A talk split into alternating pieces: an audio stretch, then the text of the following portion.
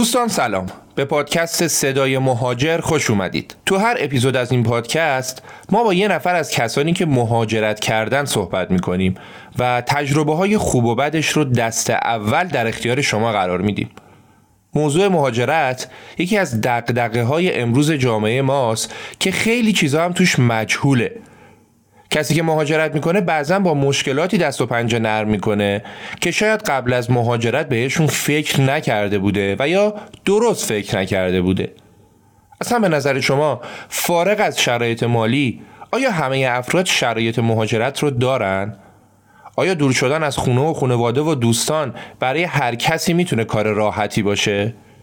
کسی که مهاجرت می‌کنه توی کشور غریب چه چیزی در انتظارشه و چه مشکلاتی داره؟ ما اینجاییم تا با گپ و گفتی که با مهمونامون انجام میدیم بتونیم پاسخ این سوالات رو از زبون اونهایی که این مسیر رو رفتن بگیریم. مهمون اپیزود اول ما آقای کمیل مهرانفره. یه جوون 23 ساله خوشفکر و بسیار باهوش که به تازگی به هلند مهاجرت کرده. کمیل یه برنامه نویس خلاقه که تو لینکدین یه ایده قشنگی رو پیاده کرده که خیلی هم مورد استقبال قرار گرفته. من بیشتر از این توضیح نمیدم و بهتره که داستان رو از زبون خود کمیل بشنویم. بریم سراغ گپ و گفتی که با کمیل داشتیم. من امیر سودبخش هستم و این اولین اپیزود از پادکست صدای مهاجره.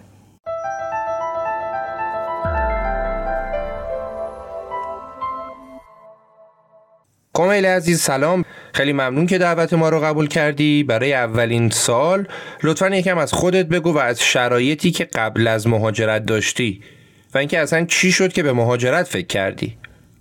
سلام به همه. وقتتون بخیر. من کمیل مهرانفرم 23 سالمه. و در حال حاضر تو هلندم تو شهر آمستردام. بابت این سوال حقیقتا خب یکم نیازی که من راجع به شرایط اصلا کلا قبل مهاجرتم بگم و بعد به دلیلش برسیم. من دوبار از دانشگاه انصراف دادم و برنامه نویس فرانت اندم مدرک تحصیلی ندارم می‌خواستم اینو بگم. دیپلم مدرک زبان ندارم و صرفا از طریق کار و اینا اقدام کردم و تونستم حالا برسم به هلند. چرا دو بار انصراف دادی؟ به خاطر سربازی. پسر ایرانی بعد با سربازی هم در واقع دست و پنجه نرم کنم و من برای اینکه بتونم در واقع یه بار دیگه یه چهار سال دیگه واسه خودم بخرم مجبور شدم ترمای مثلا وسط های درسی که داشتم میخوندم داخل دانشگاه امام خمینی قزوین انصراف بدم و بیام پیام نور که اولا درگیر درس نشم دوم غیر حضوری باشه و اینا تمام بشه بره. و این زمان واسه من خرید که بتونم با مافیا تحصیلی از ایران خارج بشم. پس سربازی نرفتی. نه نرفتم. من وسیقه گذاشتم و آمدم بیرون. خب پس با این حساب همین اول کار مدرک تحصیلی نداری زبانت هم که خوب نبوده سربازی هم که نرفتی درسته؟ یه قسمتش نه درست نیست. من زبانم خوب بوده. من یه عالمه کلاس زبان می‌رفتم از بچگی و اینا ولی هیچ وقت واسه مدرک تحصیل مدرک زبان در واقع تلاشی نکرده بودم. آیل سی تافل اینا هیچ مدرکی نداشتم.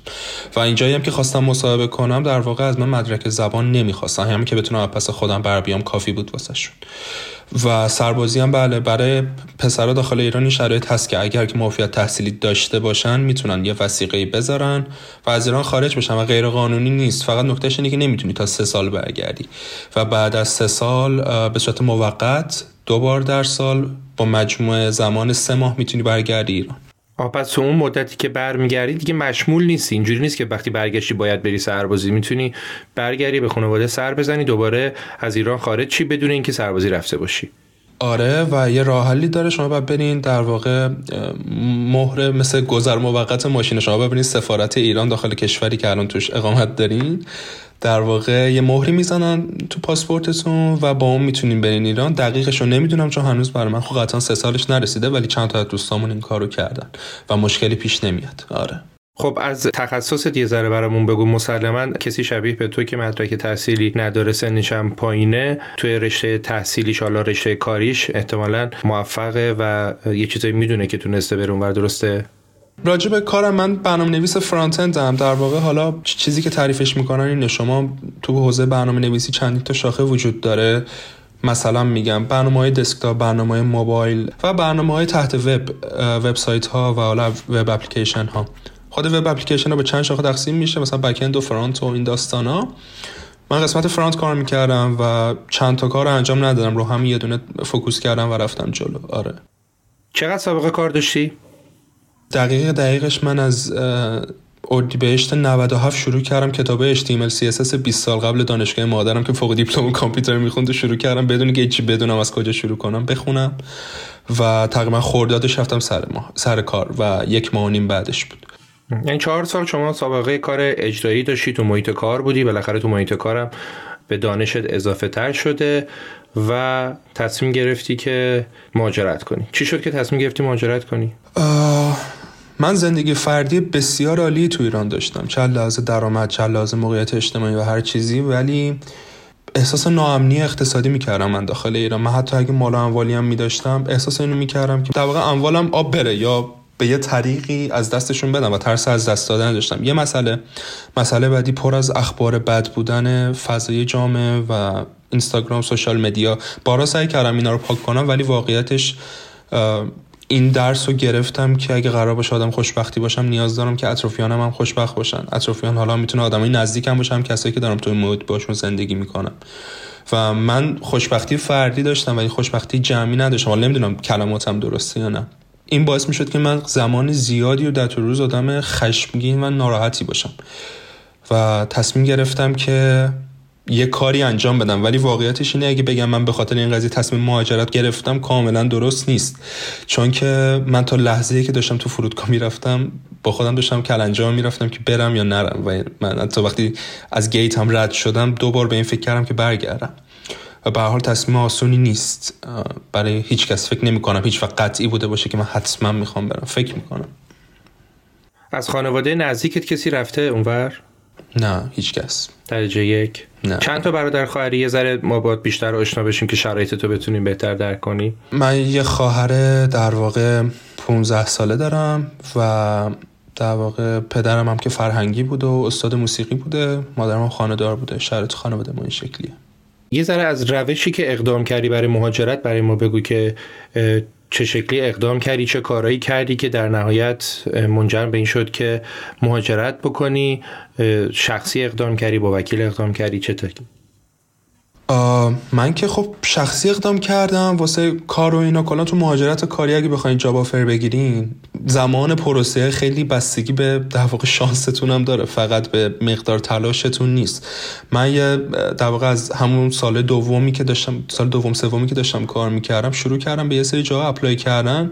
ولی تک توک مثلا هفته مثلا 10 تا 5 تا اینا اونم نامنظم و معمولا رد می‌شد. این ایمیل معروفی هم داره unfortunately blah blah blah نمی‌تونیم با شما ادامه بدیم و فلان و اینا. و آدمایی که می‌خوان apply کنن احتمالاً از این ایمیل خیلی خسته و کلافه میشن. یه مدت این شکلی apply می‌کردم ولی هدفم مهاجرت نبود. خیلی وقت آدم دوست داره تو کارش ببینه تو market چقدر میارزه. آیا میخوانش؟ آیا اگر بخواد بره می‌تونه بره؟ اینکه حس کنی نمی‌تونی بری شاید حس قفس بهت بده. و من می‌خواستم این حسه در من قفلش باز شه و این شکل باشم آقا تو هر وقت بخوای می‌تونی نگران نباش زندگی تو بکن. شروع کردم به apply کردن و اینا تونستم یکی دو جا در واقع مصاحبه بگیرم که جاهای نسبتا بزرگی هم بودن ولی نشد که آفر نهایی رو بگیرم. یعنی من تا سال تا آخر سال سوم نتونستم آفری بگیرم از جایی. سال چهارم دیگه این شکلی شدم که تقلق شده بود موندنم تو ایران. شکلی بودم که نمی‌دونستم می‌خوام برم نمی‌دونستم می‌خوام بمونم. ولی این شکلی بودم یه اقدامی انجام بدم بعدش حالا تصمیم می‌گیرم. اول ببینم می‌تونم آفر بگیرم یا نه. بیشتر هدف این بود که بتونم آفر بگیرم و بعد حالا یا ریموت کار کنم یا میگم نه نمی‌تونم برم. دیگه حدود فکر کنم 300 400 جایی من در عرض 6 الی 8 ماه. 6 الی 8 ماه اول سال 1401 من اپلای کردم و تقریبا میشه گفتش که من هیچ مصاحبه‌ای نتونستم بگیرم. و حتی یه دونه. و بعدش من از شرکتی که بودم کار می‌کردم حالا شرط خیلی عالی بود سه سال اونجا کار می‌کردم بهترینو اومدم بیرون که کاملا دیگه تمرکز من بزنم رو مهاجرت. تقریبا بخاطر میگم این قسمت شانسیه تو قسمت بعدی حرفم مشخص میشه. من 38 جا apply کردم و تقریبا چهار جا مصاحبه گرفتم و سه تا job offer گرفتم از پرتغال و هلند و یه دونم تو لندن. خب میشه جلوتر نریم یه لحظه جلوتر نریم تا اینجا رو یه بار review کنیم. شما از چهار سال قبل شروع کردی به برنامه نویسی از زمانی که جزوه های مامانتو شروع کردی خوندن از همون موقع هم شروع کردی به مهاجرت. فکر می‌کنم به فکر مهاجرت بودی. داری میگی سه چهار سال من دارم اپلای می‌کنم جای مختلف. درسته؟ آخه یه نکته ای داره. اینکه در شروع می‌خواستم این کار کنم اصلا من به خاطر مهاجرت رفتم سمت برنامه نویسی بعد وقتی کارم شروع شد دیدم درآمدم خوبه زندگیم خوبه. اون وسط ها یکی دو سال این شکلی بودم که خب من دارم زندگی خوبی دارم اینجا من. بعد بعدش دوباره رفتم به این سمت که در واقع خب به نظرم وقتش یه تغییر بزرگتری ایجاد کنم و زندگیمو به این سمت ببرم. تقریبا میشه گفتش که کل این مسیر رو من ذهنم درگیرش بوده ولی اکتیولی و فعالانه بخوام تلاش کنم واسش بیشتر چهار ماه اخیر بوده. کامل جان یه چیزی ذهن من خیلی درگیر می‌کنه. بذار همینجا ازت بپرسم. تو برای مهاجرت و اپلای کردن تاکید زیادی روی شانس می‌کنی. این در صورتیه که تو ها بار تلاش کردی با شرکت های مختلف ارتباط برقرار کردی. این همه تیر انداختی و در نهایت یکیش خورد به هدف. چیزی که من می‌بینم بیشتر تلاش تو بوده نه لزوما شانس تو. واقعیتش اینه که من تلاش خودم زیر سوال نمی‌برم. ولی اگه بخوام بگم اینا تلاش من بوده وقت باید به نظرم در ادامه حرفم یک رودمپی یه منیفستی یک فرمولی واسه آدمایی که می‌خوان مهاجرت کنم بیارم که صد درصد کار می‌کنه. ولی نمی‌تونم همچی چیزی رو بگم. من می‌تونم بگم رزومه رو اینجوری بهتر کن. می‌تونم بگم که آقا مثلا این شکلی شرکت ها رو پیدا کن. و از طرفی هم دوست ندارم وقتی که الان تونستم این حالا موفقیت نسبی رو به دست بیارم که حالا به چیزی که می‌خوام کشوری که می‌خوام برم همه کردیتش و همه اعتبار این قضیه رو بذارم رو پشت کارم. چون من به نظرم آخه من هنوز داستان این که چیزی که تونستم اینجا جا آفر بگیرم هم نگفتم. خب بخوای اول اونو بگو. آره من این سه جایی که گفتم آفر گرفتم پرتغال هلند و لندن. اتفاقی که افتاد این بود که اعتراضات شروع شد و داخل ایران و خب سر صدا کرد تو مدیا و نمی‌دونم اخبار و فلان و اینا و تقریبا مثلا زمانی که باید اونا صحبت می‌کردن راجع به ویزا اسپانسرشیپ یعنی با من قرارداد بسته بودن. من قرارداد امضا کردم و زمانی که قرار شد که visa sponsorship با من انجام بدن به من یه ایمیلی اومد که به خاطر political issue یعنی مسائل سیاسی ما نمی‌تونیم اسپانسر شما بشیم. و من تقریبا نزدیک بود که خدافزی کنم دیگه با اطرافیانم. یعنی فکر می‌کردم دیگه مثلا دو هفته دیگه از ایران خارج میشم. من از تهران اتوبوس گرفته بودم برم به سمت ساری و به سمت خونه پدر مادرم و اینا. و که بهشون بگم که من آقا تصمیمم گرفتم قرارداد بستم می‌خوام برم. که داخل راه بودم که بهم ایمیل دادن که مشکل سیاسی به خاطر مشکلات سیاسی ما نمی‌تونیم الان اسپانسر دیگه من رفتم ساری و موندم و اینا. من شبش از شدت عصبانیت این شکلی بودم که خب دیگه چیکار می‌تونم بکنم و اینا. لینکدین رو باز کردم دیدم یکی از دوستان زده که من داخل فلان شرکت مشغول به کار شدم. و خیلی شانسی رفتم داخل پروفایل اون شرکت یه جا apply کردم. همون یه جا سه تا مصاحبه بعدش باش کردم و بعد تونستم بیام. یعنی اگه اون شب این apply نمی‌کردم احتمالاً ایران بودم. یه خورده عجیبه واسم. نمی‌تونم بگم نقشه چه چیزی توش زیاده. فکر می‌کنم نمی‌تونیم علت و معلولی راجبش فکر کنیم. شاید سیستمی تر بهش فکر کرد. یعنی مجموعه عوامل. شاید اگه تلاشم هم نبود شانس به کافی زورش نمی‌رسید. من نظرم اینه. من فکر می‌کنم آدم وقتی تلاش می‌کنه احتمال شانس شد می‌بره بالا. یعنی شما میگی اون شب اگه این کارو نمی‌کردم خب اون یه کار روتین برای تو شده بود. یعنی یه تلاش روتین شده بود که داشتی این کار انجام می‌دادی و ممکن هم بود که تلاش شما به ثمر نرسه تا انسال آینده. ولی تلاش در کنار اون شانسه حالا باعث شد که در نهایت موفق بشی. پس گفتی که شخصی اقدام کردی با وکیل اقدام نکردی. درسته؟ بله بله. من شخصی اقدام کردم اما از طرف شرکتی که با من قرارداد بستن کسایی که کار بلد بودن و اینا رو اساین کردم به پروژه در واقع استخدام من و اونا یه سری کارهای منو با وقتگیری سفارت بگیرین تا مسائل حالا اینجا یه مؤسسه‌ای هست به اسم IND که اداره مهاجرت هلنده appointment ها و قرارا رو اونا رو ست می‌کردم و نامه‌نگاریامو کردن. اگه منظور از وکیل یه همچین چیزیه آره شرکت بهم کمک کرد. اصلی ترین چالش هایی که قبل از مهاجرت داشتی تو اون پروسه که حالا شاید اذیتت کرده باشه یا سورپرایزت کرده باشه چیا بوده؟ من واقعیتش کارهایی که باید انجام بشه و سختی داشته باشه خیلی واسم مسئله نیست. انجامش میدم. یعنی سعی می‌کنم یه خورده با ذهنم و احساساتم ور نرم انجامش بدم. اما چیزی که خیلی بیشتر از همه من اذیت کرد مسئله احساسی بود داخل ایران و من هر روزی که داشت به تاریخ پروازم نزدیک می‌شد بیشتر میفهمیدم که قراره چه دلتنگی بکشم و چقدر حالم بد بشه. بالاخره تنها رفتنه به نظر من این قضیه رو داره. حتی اگه تنها هم نرین مثلا با پارتنری یا مثلا همسرتون اگه بخواین برین بالاخره پدر مادر یا خواهر یا هر کسی دیگه که داخل زندگیتون نزدیک بوده یا حتی رفیقا بدترین قسمتاشه. یعنی هر لحظه که میری بیرون یا مثلا میرین یه غذایی بخورید یا مثلا زمانی میگذرونید این شکلیه که دیگه این مثلا نکنه آخرین باره نکنه مثلا تو پنج سال دیگه نتونم. این قسمت واسه من چالش بسیار بزرگی بود. خیلی زیاد. که من حتی تراپی می‌رفتم و با تراپیست صحبت می‌کردم. سر این قضیه که بتونم کمک بگیرم. آره دقیقا فکر می‌کنم بزرگترین و مهمترین معضل برای خیلی ها همین باشه. کمیل جان درباره هزینه های قبل از مهاجرت هم برامون بگو. چه چیزایی هزینه بر بود و چقدر هزینه شد؟ هزینه های قبل از در واقع این که بخواین سوار هواپیما بشین اینا خب واسه هلند من کلا هزینه بلیتم و اینا چون برگشت رو نمی‌خواستم فقط بلیت رفت رو گرفتم. به هر مدرکی که می‌خواین ترجمه کنید و مهر سفیر روش بخوره 25 یورو. من فکر می‌کنم که کلا اگه مثلا همه چیزش رو با هم در نظر بگیرین با 20 تومن هزینه قبل سفرتون جمع میشه. شما خب پس هزینه اضافه تری نداشتی. همون کارهای روتینی که بالاخره هر کسی می‌خواد بره این هزینه رو باید بکنه. کار بلیط و ترجمه اینا رو که بالاخره روتینه دیگه. هزینه مازادی بر اینا نداشتی نه نداشتم. بعد شهر محل اقامتت؟ آره جایی که اولش رسیده بودم من رفتم خونه یکی از دوستان تو شهر کوچیکی به اسم هارلم غرب آمستردامه. ولی در حال حاضر دیگه تو یک ماه تونستم تو هفته دوم خونم رو بگیرم و در واقع الان تو آمستردام دارم زندگی می‌کنم. خب حالا یه ذره از حال و هوای روزهای اولی که رسیدی برامون بگو. مسلما قبل از سفر کلی سرچ کردی و یه سری اطلاعات از شهری که قرار توش زندگی کنی پیدا کردی. بعد که رسیدی به مقصد حال و هوای شهر چطور بود؟ آه واقعیتش اینه که واقعا هلند قشنگه. واقعا شهر خوشگلیه. یعنی شما مثلا سوار اتوبوس میشی و شهر رو که میگردی یا مثلا داری میری سر کار یا هر چیزی اولین چیزی که می‌بینی زیبایی ساختموناست معماری فلانه. و واقعا شبیه فیلم هاست یعنی این فیلم های هالیوودی که می‌بینی مثلا یه لوکیشنی تو آمستردام فیلم برداری می‌کنن همونقدر قشنگی و واسه من خیلی حس قشنگی بود واقعیتش. ولی انقدر که حالم از دوری بد بود نتونستم لحظه که رسیدم لذتش رو ببرم. یعنی این شکلی بودم که اوکی یه نگاهی کردم و ایول که تونستی و اینا. نمیگم کوفتم شد ولی واقعا میکسی از احساسهای مختلف بود در من اون لحظه. چالش های اصلی چی بوده؟ تو اون روزهای اول به من که رسیدی؟ چون حالا شما میگی من رفتم خونه دوستم. چالش حالا جا مکان اینا رو نداشتی. قبلا هماهنگیاشو انجام دادید.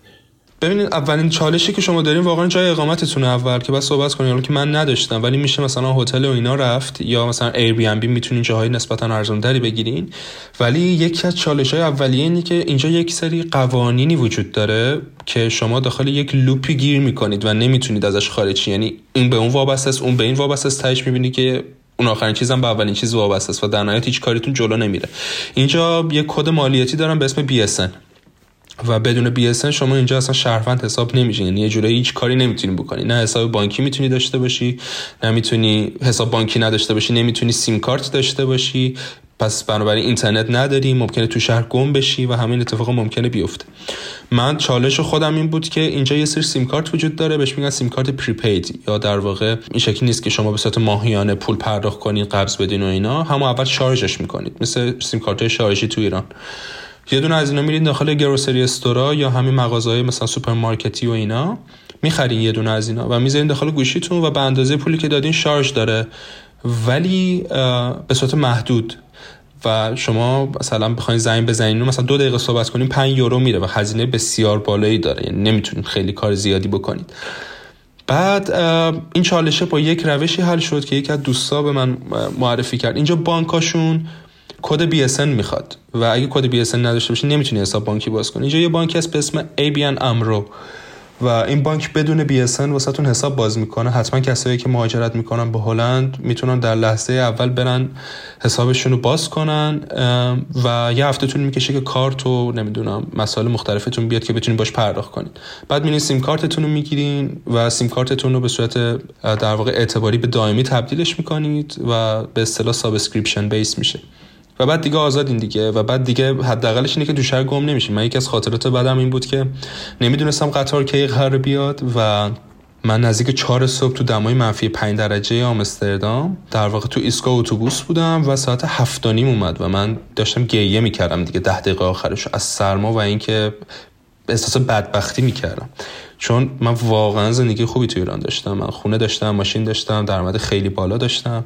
دیگه یه جوری شده بود من می‌تونستم سالی یه دونه خونه بخرم و واقعا هیچ مسئله تو ایران نداشتم. و وقتی اومدم اینجا یکی از اولین شوکا واسه من همین بود. اینکه احساس کردم نکنه تصمیم اشتباهی گرفتم و واقعا یه روزایی مثلا دو سه بار می‌گفتم که یکاش برگردم. کامل من یه قسمت از حرفاتو خیلی نمی‌تونم حذف بکنم. ببین شما از سال 97 98 که بالاخره کارتو شروع کردی به عنوان آماتور شروع کردی دیگه هیچ پیش زمینه هم نداشتی دیگه.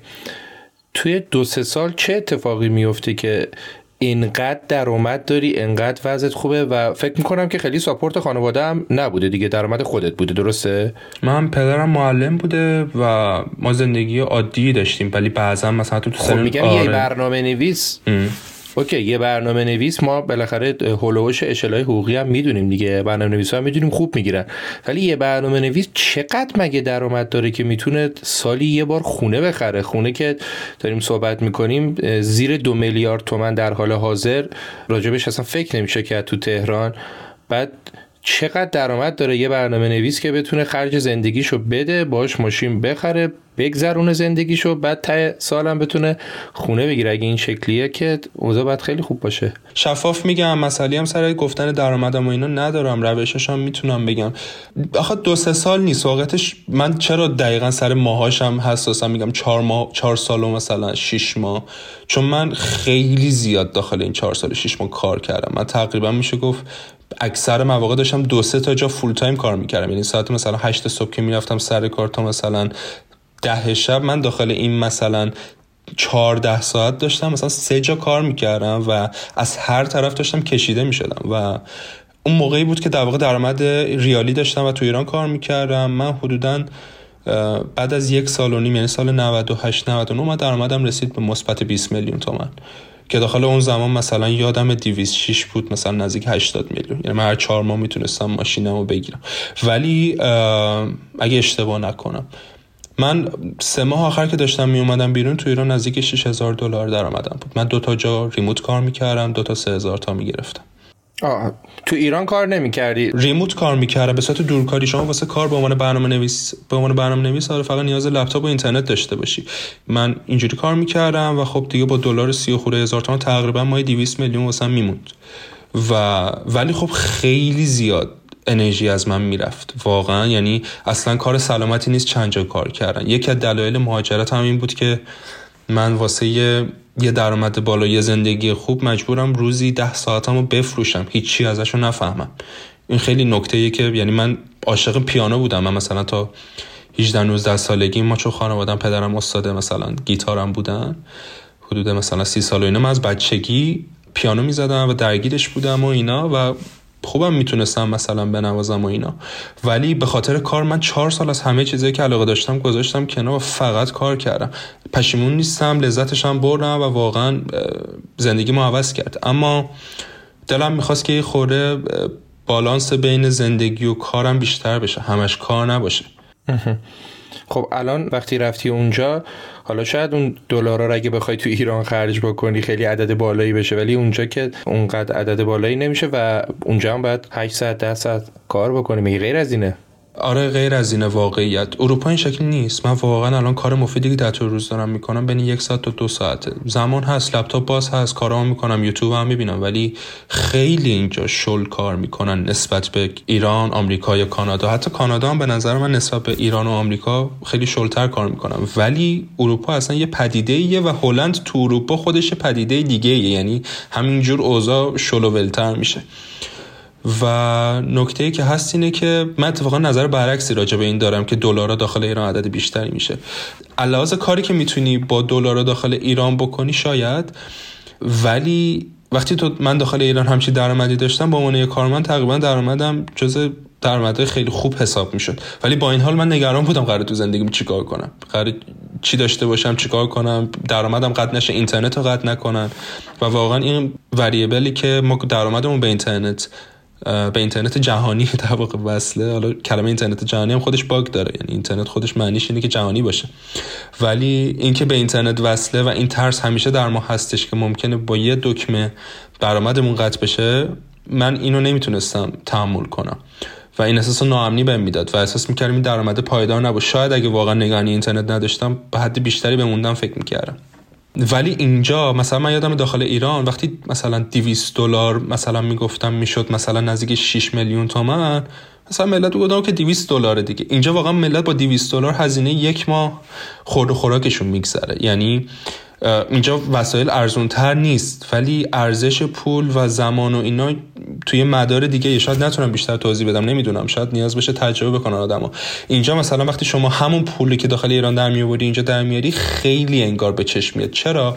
چون شما نیاز نیست نزدیک 80 درصدش رو پس انداز کنی که در واقع یه چیزی بخری. چون اگه پس اندازش بکنی اولا دولت به عنوان مالیات اینا رو می‌گیره.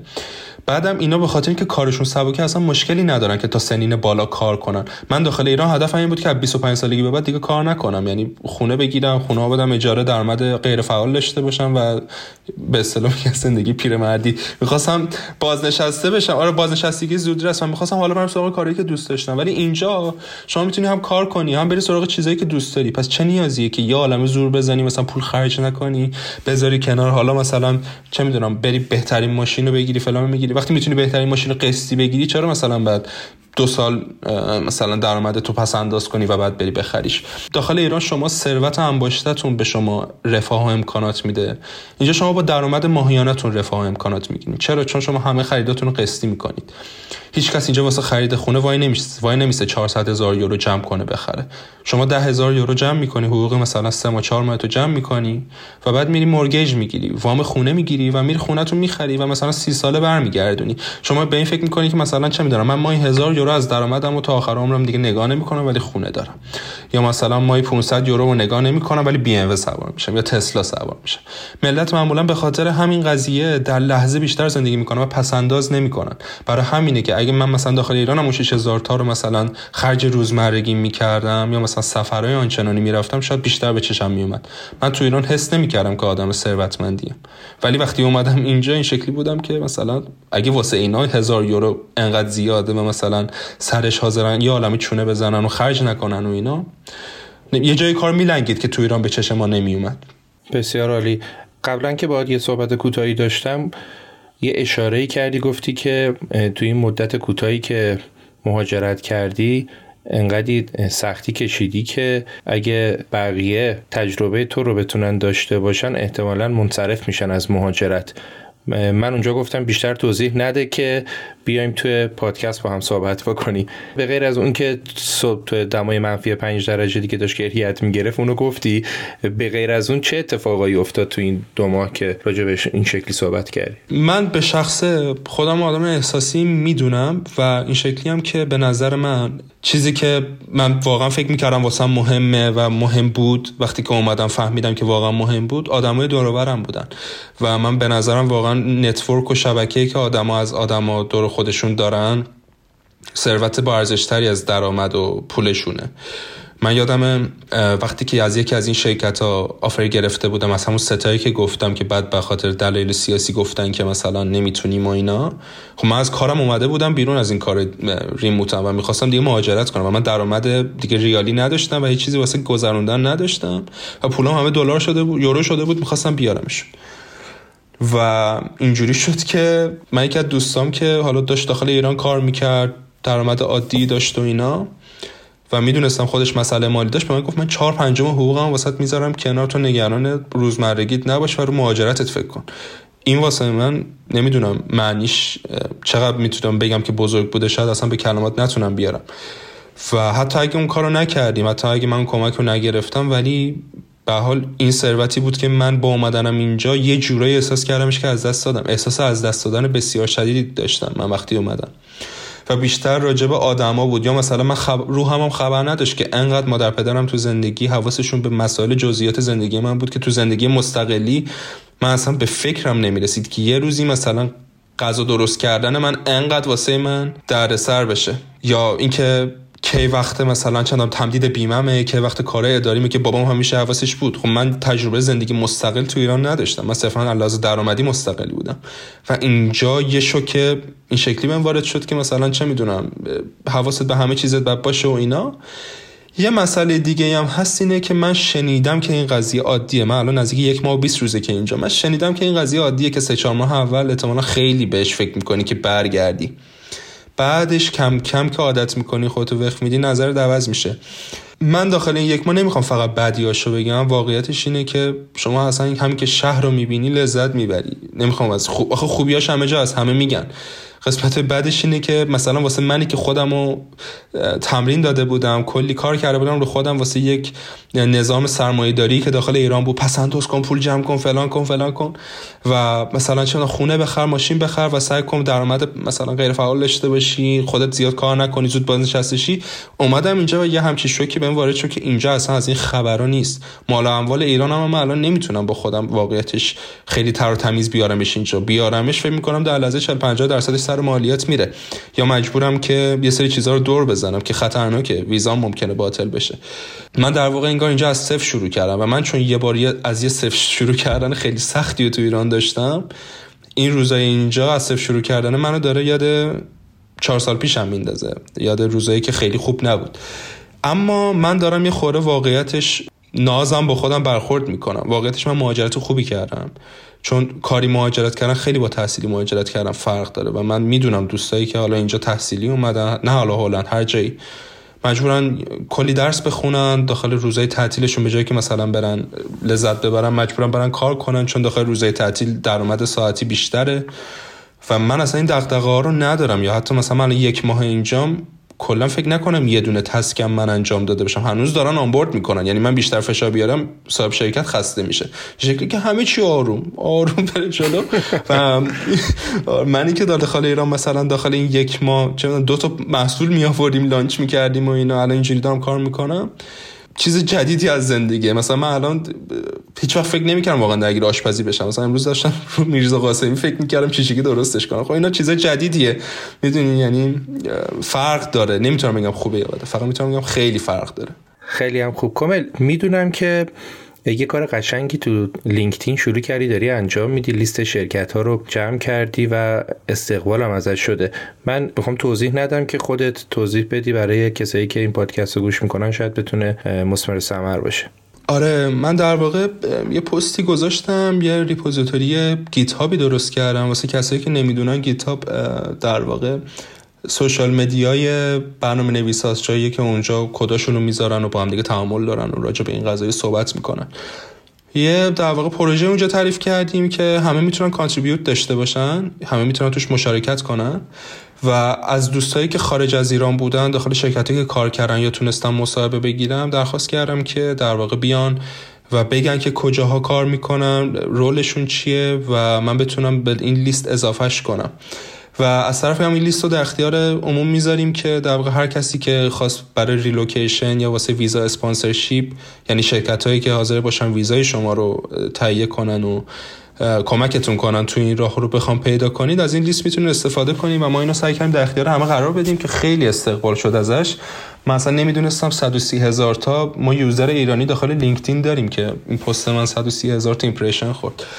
خیلی همه سعی کردن کمک کنن contribute کنن گفتن. ولی من مطمئن نیستم که الان اگه آدما برن به این لیست درخواست بدن هنوز مثلا بتونه جواب بده واسهشون یا هر چیزی. به خاطر اینکه اولا اینکه اینا خب موقعیت شغلیشون رو هر چند وقت آپدیت می‌کنن ممکنه یکیشون درخواست مثلا واسه visa sponsorship مثلا بپذیره یکیشون نپذیره یا نخواد اصلا ارائه بده. یا اینکه رزومه شما مثلا میزان سابقه کاری که نیاز باشه واسه هر کدوم از اینا نداشته باشه.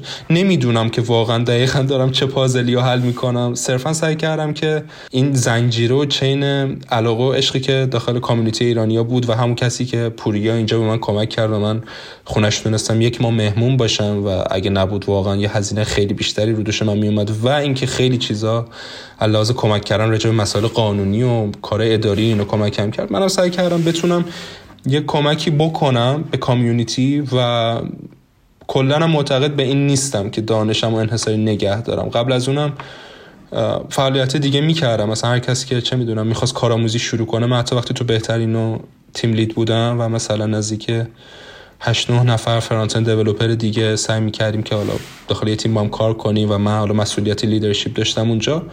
بعضا که آدمایی با تجربه می‌گرفتیم من مثلا پیشنهاد می‌دادم که آقا من از زمان شخصی خودم می‌ذارم. یه سری افراد بیان به عنوان کارآموز شروع کنم به کار و مثلا بعد سه ماه هم اگه خوب بودن استخدامشون کنیم. که اونایی که نمی‌دونم بعد چیکار کنن هم حداقل یه کاری واسهشون بکنیم. کلا این فازو دارم ولی نمی‌دونم دارم چقدر تاثیر می‌ذارم و واقعیتش بعضی وقتا سوختم تموم میشه بعضی وقتا این شکلی هم که مثلا نکنه تأثیری نداره. ولی هر کاری دستم بر بیاد دارم سعی می‌کنم انجام بدم. آره. حتما که حرکت خوبیه وقتی هم اینقدر استقبال شده مطمئنا بازخورد خوبی هم خواهد داشت. به من بگو اگه الان برگردی سه سال قبل چهار سال قبل همون موقع که جزوه معاملات تو شرکتی خونی به فکر مهاجرت بودی چه کارایی می‌کنی که این مهاجرت زودتر اتفاق بیفته؟ با توجه به تجربه ای که تو این سه چهار سال کسب کردی چی کار می‌کردی سه سال قبل که زودتر این مهاجرت اتفاق بیفته؟ با فرض اینکه تو تصمیم به مهاجرت گرفته بودی. اولا که کلا احتمال اینکه شما با زیر سه سال سابقه کار بتونید مهاجرت کاری کنید به اروپا یا مثلا کانادا اینا خیلی پایینه. یعنی یه سری چیزا اصلا دسترسی بهش نیست. یعنی رو رزومه رد میشین. توسط حالا ربات هایی که واسه منابع انسانی استفاده میشه که بهش میگن ATS Application Tracking System ها. خیلی ها مثلا رو رزومه بر اساس سابقه کار رد می‌کنن. خیلی ها بر اساس ایرانی بودن رد می‌کنن و خیلی دستم باز نبود که کاری کنم. اما اگه می‌خواستم مهاجرت کنم من زودتر می‌رفتم داخل یک کشور سومی. مثلا مثل ترکیه، گرجستان، دوبی که رفتم به اونجا نسبتا می‌تونه آسون تر باشه. شما می‌تونید داخل بعضی از این کشورهای بدون ویزا مثلا سه ماه توریستی برین و حداقلش اینه که واسهتون داخل رزومتون به جای تهران بزنید مثلا تفلیس بزنید استانبول. و این شکلی حداقل رو رزومه رد نشین و بتونید مصاحبه بگیرید و بعد جاب بگیرید و برین. ولی گیر من آخه یکی دوتا نبود. من مسئله سربازی داشتم. من اگه بیشتر از یک ماه خارج از ایران بودم نمی‌تونستم برگردم. پس این گزینم واسم باز نبود. من بعید می‌دونم که اگه می‌خواستم زودتر برم کاری بود که می‌تونستم بکنم. من فکر می‌کنم به موقع رفتم در زمان درست. نظرم اینه. کومن جان اگه اشکال نداره من می‌خوام یه دو دو تا چهار تا الان با هم دیگه داشته باشیم. می‌تونیم به این سال پاسخ ندی. می‌خوام بدونم که به عنوان کسی که الان اونجا شروع به کار می‌کنی حالا من دقیقا نمی‌خوام ازت بپرسم چقدر درآمد داری. می‌خوام بپرسم که چند درصد از این درآمدت خرج جایی که گرفتی میشه چند درصد خرج خورده خوراکت میشه و آیا چیزی باقی میمونه که بتونی باهاش حالا تفریحات دیگه ای هم داشته باشی یا نه؟ و جایی هم که گرفتی و یه ذره توضیح بده که حالا متراژش امکاناتش. Okay. من مسئله با میزان حقوق حقوق ندارم. من میزان حقوقم بین 70 تا 80 هزار یوروه و یه قسمتش به صورت flexible ه یعنی بسته به bonus و اینا داره. اگه خوب کار کنی و مثلا performance ت okay باشه و اینا. و این شکلی میشه که من تقریبا اجاره الان واسه این خونه هست این یه خونه سه دوبلکس و مثلا 120 متر 60 متر حیاط داره و خیلی خونه خوبیه. چرا تونستیم اینو بگیریم؟ چون من با پوریا اینجا در هم خونه ایم که هم کسی که مهمونم کرده بود و به تعارف زده بود که می‌تونی یه ما بیا پیش من. من بهش پیشنهاد دادم که آقا ما الان بریم یه خونه داخل آمستردام بگیریم. مثلا یه خونه سی متری اینجا نزدیک 1800 900 تا واسهتون آب میفته مثلا اینجا درآمد اوردرم واسه یه برنامه نویس مثلا فرض کنید 5000 تا باشه اینجا مثلا نزدیک اگه خودتون تنها بخواید خونه بگیریم و مثلا یه خونه کوچیک داخل آمستردام بخواید بگیریم که رفت آمدتون خیلی سخت نشه بعد مثلا نزدیک 1000 500 الی 1800 تا هزینه کنید. ولی اینجا یه قانونی هست اونم اینه که حقوق شما حداقل با سه برابر اجاره باشه که میدین. بعضی از این بیشتر این املاکی ها اینجا این قانون رو می‌ذارن. پس ما می‌تونیم سرانگشتی بگیم که شما یک سوم درآمدت میده واسه اجاره. و داخل هلند به شدت اوضاع خونه و اجاره اینا بگم خرابه. مثلا همین خونه ای که الان ما اینجا داریم داخل فرانسه احتمالا مثلا شما می‌تونید با شاید یک دوم قیمت بتونید بگیرید. من سرانگشتی میگم اگه تنها خونه بگیرین یک سوم درآمدتون میره واسه اجاره. تقریبا میشه گفت 200 الا 300 یورو شما خرید هفتگی یخچالتونه و رفت آمدتون مثلا ماهی صد خورده یورو با مثلا اتوبوس و چه می‌دونم ترام و مترو و اینا. و تقریبا میشه گفتش که شما نصف حقوقتون واسهتون میمونه در ماه اینجا که بخواین باش حرکتی بزنید کاری که دوست دارین بکنید سفر برید و خب اروپا یکی از خوبیاش نسبت به مثلا کانادا یا مثلا استرالیا و اینا اینه که شما دسترسی به کشورهای اروپایی با هزینه بسیار پایین داری یعنی مثلا من اومده بودم اینجا تا کارم شروع بشه رفتم به یکی از دوستامون داخل شهر آمیان سر بزنم تو فرانسه و مثلا از هلند رفتم فرانسه و کلا 200 یورو هزینم شد. و خیلی عجیبه مثلا. اگه از ایران من می‌خواستم یه روزی برم فرانسه احتمالا دو سه هزار تا هزینه می‌شد. و این به نظر من دسترسی یک اروپا میده واسه سفرهای عالی. و بقیه پول شما می‌تونی پس انداز کنی بذاری واسه خونه واسه ماشین یا هر کار دیگه ای بعد اونجا گواهی نامه یا کارت بیمه یا کارت بانکی الان اونجا گرفتی؟ اگه گرفتی پروسش خیلی سخت بوده یا نه؟ من نیازه که یه سری توضیحات تکمیلی بدم اگه قرار باشه این سوال جواب بدم. شما برای ترجمه مدارک یه سری مدارک دارین به اسم civil documents که در واقع اینا میشه مثلا شناسنامه‌تون عقدنامه‌تون راجع به خودتونه دیگه مدارک این شکلی که همین دوتا معمولا معروف تریناشه اینا رو ترجمه می‌کنید. و در واقع با مهر وزارت خارجه و دادگستری حتما بعد ترجمه بشه. و بعد هم یه مرحله دارین لیگالایز کردن مدارک. یعنی چی؟ یعنی شما اول این دادگستری و وزارت خارجه تایید می‌کنه که اطلاعات شما در واقع از طرف این دوتا سازمان ولیده و بعد شما میرین داخل سفارت. سفارت مدارکتون و اصل مدرکتون رو با مدرک ترجمه شده تطبیق میده یه مهرمون می‌زنه. اینجا شما می‌تونی همزمان که شناسنامه و عقدنامه و مسائل این شکلی رو دارین ترجمه می‌کنین گواهینامه‌تون رو هم ترجمه کنید. و گواهینامه‌تون رو که میارین اینجا باید برین یه سری کار اداری انجام بدین تا بتونین ازش استفاده کنید. که اینجا باز باید سب کنید تا یه اتفاق دیگه واسهتون بیفته. مثل همون کد بی که کد مالیاتی بود. اینجا یه قانونی هست واسه مهاجرها که خارج از اروپا میان به هلند بهش میگن قانون سی درصد. شما قانون سی درصد واسه کمک به مهاجراست که پنج سال اولی که داخل هلند هستن سی درصد درآمدشون از مالیات معاف میشه که خیلی عدد زیادیه. اینجا سی درصد شما از درآمدتون معاف بشه. و وقتی هم این نزدیک ده هفته طول می‌کشه از زمانی که اقدام کنید بیاد. هر وقت شما قانون سی درصدتون بیاد اونجور که من فهمیدم شما می‌تونی واسه این که بری داخل در واقع اداره چه راهنمای رانندگی اینجا و تطبیق بدی گواهینامه و گواهینامه اینجا رو بگیری از اون موقع تازه قفلش باز میشه. یعنی شما از وقتی که بیاین دو سه ماه نمی‌تونید ماشین سوار و بعدش یه سری کار اداری رو طی می‌کنید. بعد از اینکه قانون 30 درصدتون فعال شد و بعد می‌تونید از گواهینامه استفاده کنید. واسه کسایی هم که حالا با ویزای کاری میان اینجا شما زمانی که میرین داخل سفارت ویزای MVV یا highly skilled migrant تون رو می‌گیرین همون موقع ازتون اثر انگشت و اینا می‌گیره و این اثر انگشت و اینا فرستاده میشه به اداره مهاجرت هلند داخل خود هلند و اسمش IND یه و شما بعد از اینکه رسیدین هلند هر زمانی که خواستین می‌تونین در واقع وقت بگیرین برین در واقع از اداره مهاجرت کارت اقامت پنج سالتون رو یا یک سالتون رو بسته به میزان قراردادتون. می‌تونین برین بگیرین و الان من تونستم بعد از یک ماه و 20 روز هفته پیش تونستم برم در واقع به اصطلاح آیدی کارتمو بگیرم. راستی اونجا مشکل زبان نداری؟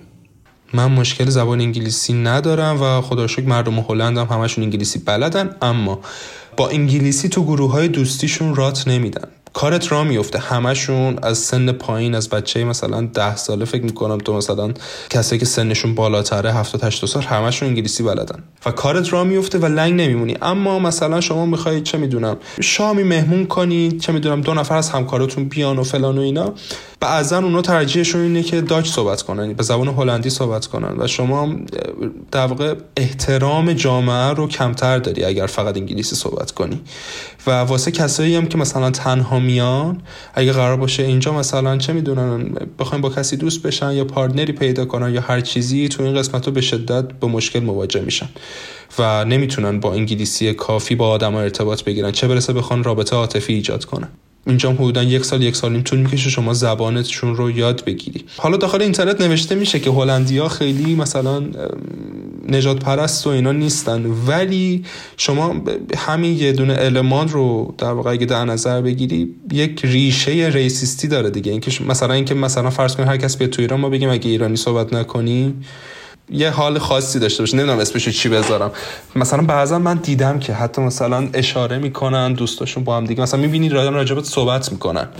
ولی چون دارن دارید صحبت می‌کنن نمی‌فهمی چی میگن. و یه وقتایی بهت بر می‌خوره و احساس شهروند درجه سوم می‌کنی. چون که اینجا شهروند درجه دوم هم ایرانی ها نیستن در واقع. اینجا کسایی که از میدلیست مهاجرت می‌کنن به اروپا یا مثلا یه جایی مثل هلند. شهروند درجه سه میشن.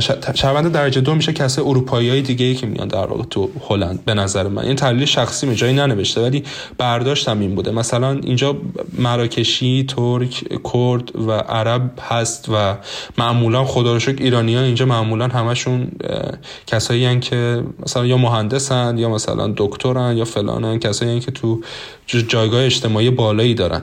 ولی با این حال اون ریشه اون ریشه در واقع ریسیستیه که گریبانتون ممکنه بعضا بگیره. کاملی جای صحبتات گفتی که خیلی طبیعیه که وقتی که رفتی اونجا تو اون دو سه ماه اول دوست داشته باشی برگردی و راحتتر بخوام بگم پشیمونی از رفتن. یعنی کسی که میره پشیمون بشه از رفتن. الان واقعا اون حسه رو داری؟ نه الان تقریبا از دیگه دو هفته است که من این حسه رو ندارم. یکم زود این حسه واسم از بین رفت. من واقعیتش تحلیلم از این حرف اینه از چیزایی که از آدمو میشنوم و اینا خودم این شکلی میبینمش که وقتی آدمو می‌خوان تغییر کنن یکی از دوستان مثال خوبی می‌زنه. می‌گفت شما انگار می‌خوای مثل گیاهی میمونی داخل یک گلدونی و می‌خوای که خودتو از این گلدون در بیاری و بری داخل یک گلدون دیگه. اینو اسمش اگه بذاریم تغییریم فرایندو شما این وسط ها تو هیچ گلدونی نیستی و ریشت تو هیچ خاکی نیست. و مهاجرت یکی از نزدیکترین اتفاقا به این مثال باشه. و تو احساس تعلق به جایی نمی کنی و دلت می‌خواد. و وقتی که این وسطی میلت به این نیست که زودتر برسی به مقصد. میلت اینه که برگردی سر جاد چون مقصدم نمی‌دونی چه خبره. و دلت می‌خواد state قبلی زندگیت برگرده. و اینه که به نظر من آدمو دوست دارم برگردم. ولی بعد از یه مدت که شما می‌رسی به این گلدون جدید و کم کم ریشات شروع می‌کنه داخل خاک حالا جون گرفتن و اینا شاید حتی پشیمون بشی از اینکه مثلا چرا زودتر نیومدی. ولی من هنوز به این state نرسیدم که پشیمون بشم از اینکه چرا زودتر نیومدم من به نظرم فعلا حالا زمان خوبی اومدم و حالم خوبه. من حالم یک ماه اول خوب نبود ولی الان یه دو هفته ای از وقتی اومدم تو خونه خودمون و اینا حالم بهتر احساس می‌کنم که حداقل من به یه خونه ای تعلق دارم. چون من تو خونه پوریا که بودم و اینا به حال اونجا یه دونه اتاق خواب بود من مجبور بودم مثلا رو کاناپه بخوابم. هرچند که جام راحت بود ولی یه حس میگم عدم تعلق داری. این بازی خوره التیام بخشید این زخم بزرگی که من داشتم این که تونستم خونه خودم رو بگیرم. خیلی عمالی خیلی عمالی مرسی لذت بخش بود صحبت با تو. خواستم در آخر ازت بپرسم که ارزشش داشت که بخوای خانواده رو رها کنی بیای اونور اون مشکلات احساسی و اینا که فکر می‌کنم جوابم گرفتم. دیگه با صحبت آخرت که گفتی حالم خوبه وقتی که میگه حالت خوبه یعنی که ارزشش داشته و الان به یه وضعیت استیبلی رسیدی. درسته؟ محکم نمی‌تونم بگم آره ولی امیدوارم که آره. یعنی از الان به بعدم من باید یه سری چیزها رو بسازم و زندگی کنم. یعنی تموم نشده جنی. من جنی تازه شروع شده. مسیر جدیدم تازه شروع شده. ولی آره در کل حس می‌کنم که رضایت دارم از تصمیمم. آره فکر کنم بهتره که ما یک سال بعد دوباره یه صحبت کوتاه چند دقیقه‌ای با هم دیگه داشته باشیم و خیلی جالب میشه که اون موقع بخوایم نظرتو بدونیم. البته که الان از اون استپه گذر کردی اون حالا هوایی که چرا من اومدم و یه ذره حالا مشکلات بعد از مهاجرت تقریبا گذر کردی و دو هفته است که سیبل شدی ولی بازم یک سال بعد احتمالا احتمالا که نه صد درصد این کمیل امروز نخواهی بود. آره و خودم هم واقعا مشتاقم ببینم یه سال بعد چی واسه گفتن دارم. ولی یه چیزی هم تو پرانتز بگم که خیلی زودتر از یه سال یه سری تغییرات اتفاق میفته من تقریبا الان هر مثلا دو سه روز حالم با دو سه روز قبلش واقعا فرق داره. یعنی چیزای جدیدی در تو شکل می‌گیره احساسات جدید. از یه سری چیزا دیگه ناراحت نمیشی از یه سری چیزا دیگه مثلا بیشتر خوشحال میشی یا کمتر خوشحال میشی مدلت شروع می‌کنه به عوض شدن و به نظرم خیلی زودتر از یه سال دیگه یه سری اتفاقا میفته حالا ان که دوباره صحبت کنیم. انشاءالله ما مشتاقانه منتظریم که مجدد با هم دیگه بتونیم صحبت کنیم. خیلی ممنون که دعوت ما رو پذیرفتی و به پادکست صدای ما مرسی. خدا نگهدار. ممنون از شما. چکریم. خداحافظ.